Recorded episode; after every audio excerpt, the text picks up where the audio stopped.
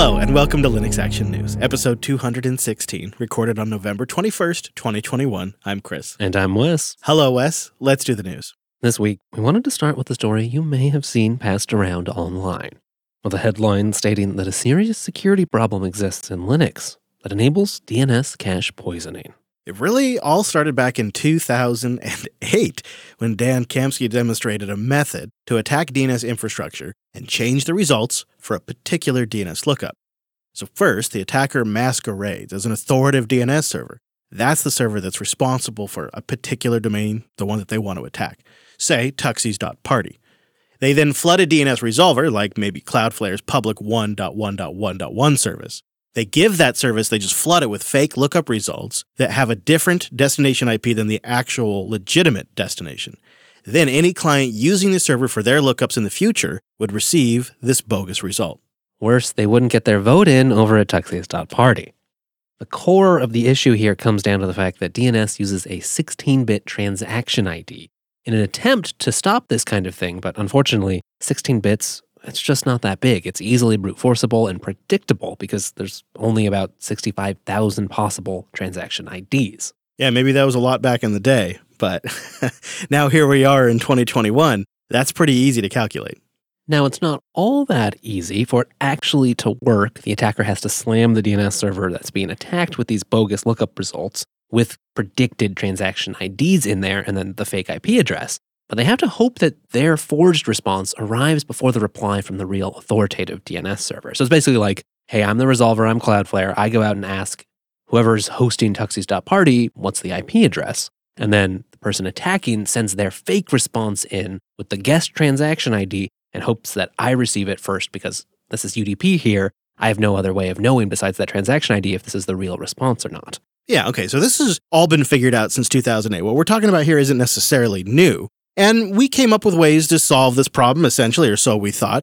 Essentially, this was solved by reconfiguring DNS servers to send their responses back on ephemeral port instead of reusing port 53. So the attacker is not only then forced to guess the transaction ID, but now they also have to figure out the reply port being used. And for a while, that worked. But unfortunately, new research shows there are unexpected ways an attacker could determine that ephemeral reply port. A team at the University of California at Riverside, building on research conducted last year, found a new side channel attack that does just that. Writing, quote, we find that the handling of ICMP messages in the Linux kernel uses shared resources in a predictable manner, such that it can be leveraged as a side channel. This allows an attacker to infer the ephemeral port number of a DNS query and ultimately lead to DNS cache poisoning attacks. Yeah, okay. So think of this side channel attack as a type of ICMP port scanning, where the attackers are sending spoofed ICMP packets in attempt to determine the ephemeral UDP port that is being used for those DNS lookup replies. The problem is these ICMP packets are used for network diagnostics, at least most commonly. Uh, and by design, that means they don't necessarily receive a reply. However, that didn't stop these researchers because they observed that even though they don't get a reply, they're still changing some internal data structures in the kernel. Then they thought to themselves, well, if we can just expose that data structure some other way, we can still determine what that reply port is. They managed to do this, and it starts with the attacker pinging the DNS server under attack while at the same time sending some spoofed ICMP requests that ask that DNS server to change its packet fragmentation size. In those spoofed ICMP requests, the attackers have to guess that ephemeral port number. And if they guess it right, they'll observe that the fragmentation on the replies to their pings has actually changed. That's the signal they've managed to guess the right port.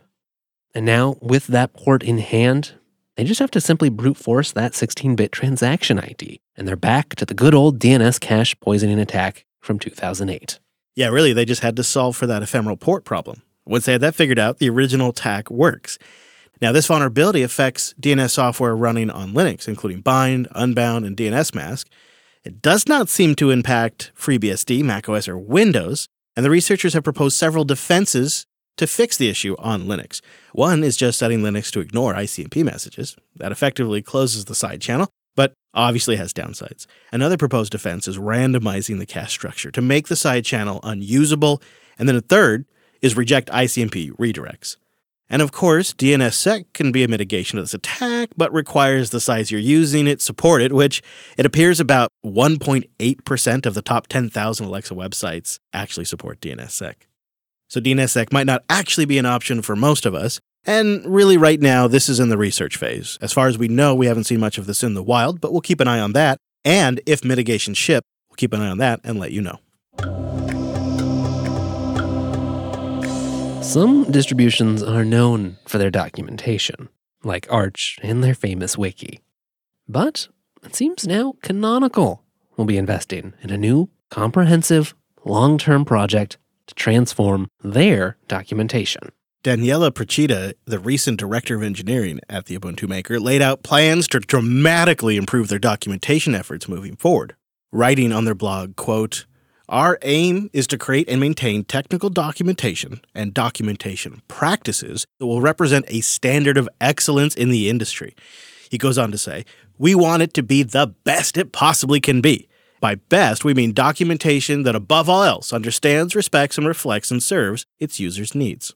Canonical really is emphasizing that this is a company wide effort, not just limited to engineering. Writing on their blog, quote, This is a permanent, ongoing commitment. It's work that will never end, and it's already started and will become part of the fundamental canonical discipline of making software. We'll have their entire blog post linked in the notes. After a rather public failure during a recent YouTuber Linux Switch challenge, a new version of the apt package manager, version 2.312, has been released. This update includes a fix for that recent famous apt scenario. Yeah, this change changes the way apt handles a conflict resolution situation. Instead of warning the user and prompting them to proceed with app's suggested fix, which, as we see, doesn't always work out so well, apt will now just error out, providing no suggestion and deferring the critical conflict resolutions to the user explicitly. Right, so the change here is going from asking the user if they're super sure they want to proceed with a risky change to now telling them there's a problem and then leaving it to them to solve it manually. System 76 had actually started working to solve this in Pop! OS directly, but has already prepared to bring these new upstream changes in. The Plasma Software Discover app is also being updated. Discover now has a new way to ensure you keep a working system, with an updated mechanism to detect important packages getting removed and give you a friendly warning. That's a good change for Discover to make. That's the kind of tool new users should be using to manage their software. And something else Discover's doing is they're hiding some of the technical jargon behind a button. So you're going to get that friendly warning, but then there will be a button with technical details you can press to actually tell you what's going on. That really feels like a sweet spot. And I have seen some complaints online that, you know, a power tool is being made less powerful for new users that probably shouldn't be using it. And it's a loss. I don't know. You know, it, when you take all of this in, this seems like a pretty balanced change. I mean, you can still manually resolve these issues if you're a power user and you know what you're doing. And while Linus Sebastian did ignore a warning in the GUI, and then he later ignored a warning in the terminal, he'd really have to go out of his way to break his system with this change. That might just be the right spot of user intervention versus automatically solving problems for users. I guess we better just hope Linus doesn't find out about the RM command during this challenge. Then we might have some serious patches landing. Linux 5.16 hit RC2 today and has some significant I.O. improvements. But this week, we also got a better picture of the performance patches landing in Linux 5.17. Much of the work landing in both those kernels is the NVMe code path optimizations we told you about in Linux Action News 2.12 with four more patches landing today, bringing the total to 38. Yeah, and on the networking side, Wes, we're also seeing some improvements land in 517's network substack. One of the set of changes that was merged earlier this week was actually from Google, which provides a sizable gain in TCP performance in the data center. But not just that, the new patch also allows Linux's TCP code to defer SKB freeing after the socket lock is released. The existing kernel code was found to just introduce excessive latency there. And it seems after success in the TCP stack, the team's looking to fix this problem for protocols besides TCP as well. And looking at a few project updates this week, the UBports Foundation released Ubuntu Touch OTA 20. It's a maintenance update that introduces support for the notification LED and vibration indicator for incoming notifications on Halium 9 devices. And the installer has been updated for even more devices. And it also has your typical batch of features, tweaks, and bug fixes. The Ubuntu Touch OTA 20 update is rolling out right now to supported devices, and you can check on your device by going to the system settings and then navigating to the update screen. FWUPD, the leading open source solution for handling firmware updates on Linux devices, has a new release, version 1.7.2. 172 adds support for handling exported MTD block devices, tweaking the compiler flags to reduce the install size by around 300 kilobits, speeding up the daemon startup by almost 40%, and a variety of other fixes. Yeah, that's nice to see. Project lead Richard Hughes also shared via Twitter that the project is still seeing pretty remarkable growth. And I hope that will encourage even more vendors to participate in the project because I know when I'm shopping for new hardware, I'm checking for LVFS compatibility. Yeah, hopefully an area we'll see improving as those numbers go up. And our last quick project update Rocky Linux 8.5 released this week. And this latest release also catches up to Alma Linux by adding Secure Boot support. Both projects seem to be increasing the significance of their ARM builds with 8.5 as well. Linode.com slash LAN. Linode is how we run everything we've built in the last few years in the cloud. And like us, they love Linux. They use it every day, their environment, and their tools. So go to linode.com slash LAN to check it out. They used that base, that love for Linux to build everything 18 years ago. That's what got them started. And now they are the largest independent cloud provider in the world. Linode has learned during that time that customer support is just absolutely critical. So that's why they've invested in having the best customer support in the business. I got a note from listener Kevin this week, and he said, I only have a $5 Linode, but their support was great and helpful. I've never seen such expert level customer support on any other cloud provider. This company really does what they say no support tiers, no hands off, only highly trained technicians. It really is the best. And that's true. And on top of that, Kevin, they also have some of the best performance 11 data centers for you to choose from, great features such as object storage, cloud firewall, and backups, and a lot more, including one click deployments for lots of applications. So go build something, go learn something and try it out for yourself while supporting the show. Linode.com slash LAN. Go there to get $100 and 60-day credit on a new account, and you go there to kick the tires for yourself and support this here show. That's linode.com slash LAN. And thanks to Ting for making this episode possible. Linux.ting.com. If you're sick of overpaying for your cell service, go see how much you could save and get $25 off when you go to linux.ting.com. Ting has great customer service, great flexible rates, and nationwide coverage on multiple networks. The key is they're an MVNO, so instead of digging holes in the ground and figuring out local jurisdiction over building towers, they focus on the customer support, the flexible plans, and they run on top of the nationwide networks that exist already. So you get access to a great mix of plans and super fast LTE and 5G data. And Ting's plans are always simple and straightforward. That's why I've been a Ting customer for eight years. Think about that eight years with Ting. It's just a smarter way to do mobile, and I've appreciated that. They have plans that start around $10. My plan, I think, on average these days is about 45 bucks a month. and you know, it really depends on your usage. You just tune it to what works for you. If you use a lot of data, they got a plan for you. If you use very little data, and that's actually pretty easy to do these days because you can sync before you head out. When you're on Wi Fi, you just sync your stuff down. You can save so much money, it's kind of ridiculous. And every plan gets access to Ting's award winning customer service and the LTE and 5G networks and it's so simple to switch to Ting. Pretty much any phone works because of their broad network support. So get started by going to linux.ting.com. Check out your current phone, create an account, and pick the plan that's right for you. Ting's going to send you a SIM card. You're going to pop that thing in your phone, and you're going to get activated in minutes because their dashboard is great. So go there, check them out, and see how much you could save while supporting the show. Linux.ting.com.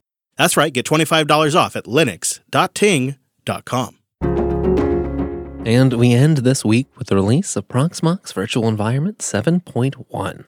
Based on Debian 11, but using a newer Linux kernel, 5.13, QEMU 6.1, and OpenZFS 2.1. Proxmox VE brings several new functionalities and a range of improvements for management tasks in the web interface. This is also the first version with support for Windows 11 and TPM plus an enhanced creation wizard for virtual machines and containers, as well as the ability to set backup retention policies per backup job right in the GUI. Yeah. And they have a new scheduler daemon in 7.1.2 that supports a more flexible schedule setup. I mean, all around, to me, this looks like a real humdinger of a release, Wes. It all just comes together in 7.1 because you get Linux 5.13, QEMU 6.1, and OpenZFS 2.1. Those are all great releases on their own with fantastic features, but they all are brought under the Proxmox hood. Plus, on top of all of that, they have some nice updates to the GUI for two factor authentication settings, as well as new container templates for Fedora, Ubuntu, Alma Linux, and Rocky Linux. Proxmox sure seems great, but it's one of those projects we don't actually have a ton of experience with. A little bit, but not a great deal. That might change, though, as we build out the new local JB infrastructure. Tune in to a future Linux Unplugged for more of that. Spoilers. now, for those of you looking to upgrade Proxmox, well, they offer both a GUI upgrade or a command line based upgrade path. Yeah, and they've documented that process too, Wes, so that's kind of nice. I think overall, I'm just kind of looking forward to spending some more time with Proxmox soon. I also noticed when I was doing a little bit of research for this episode that they're really good about posting at least part of their feature roadmap. So you get a little hint, or at least a pretty good idea, of what's coming in future updates of Proxmox. And I, I always feel like when you're targeting the enterprise or anybody that might be in a data center type workload, whenever you can be transparent about that kind of stuff and let people plan, that always gets an A grade from me. Also, it seems like these most recent versions of Proxmox have just been getting really good, packing in some really nice features and some nice fixes. So we'll be following all of that and the whole world of open source and Linux. So be sure you go to linuxactionnews.com slash subscribe for all the ways to get new episodes. And linuxactionnews.com slash contact for ways to get in touch. And take a couple of minutes and go visit tuxies.party.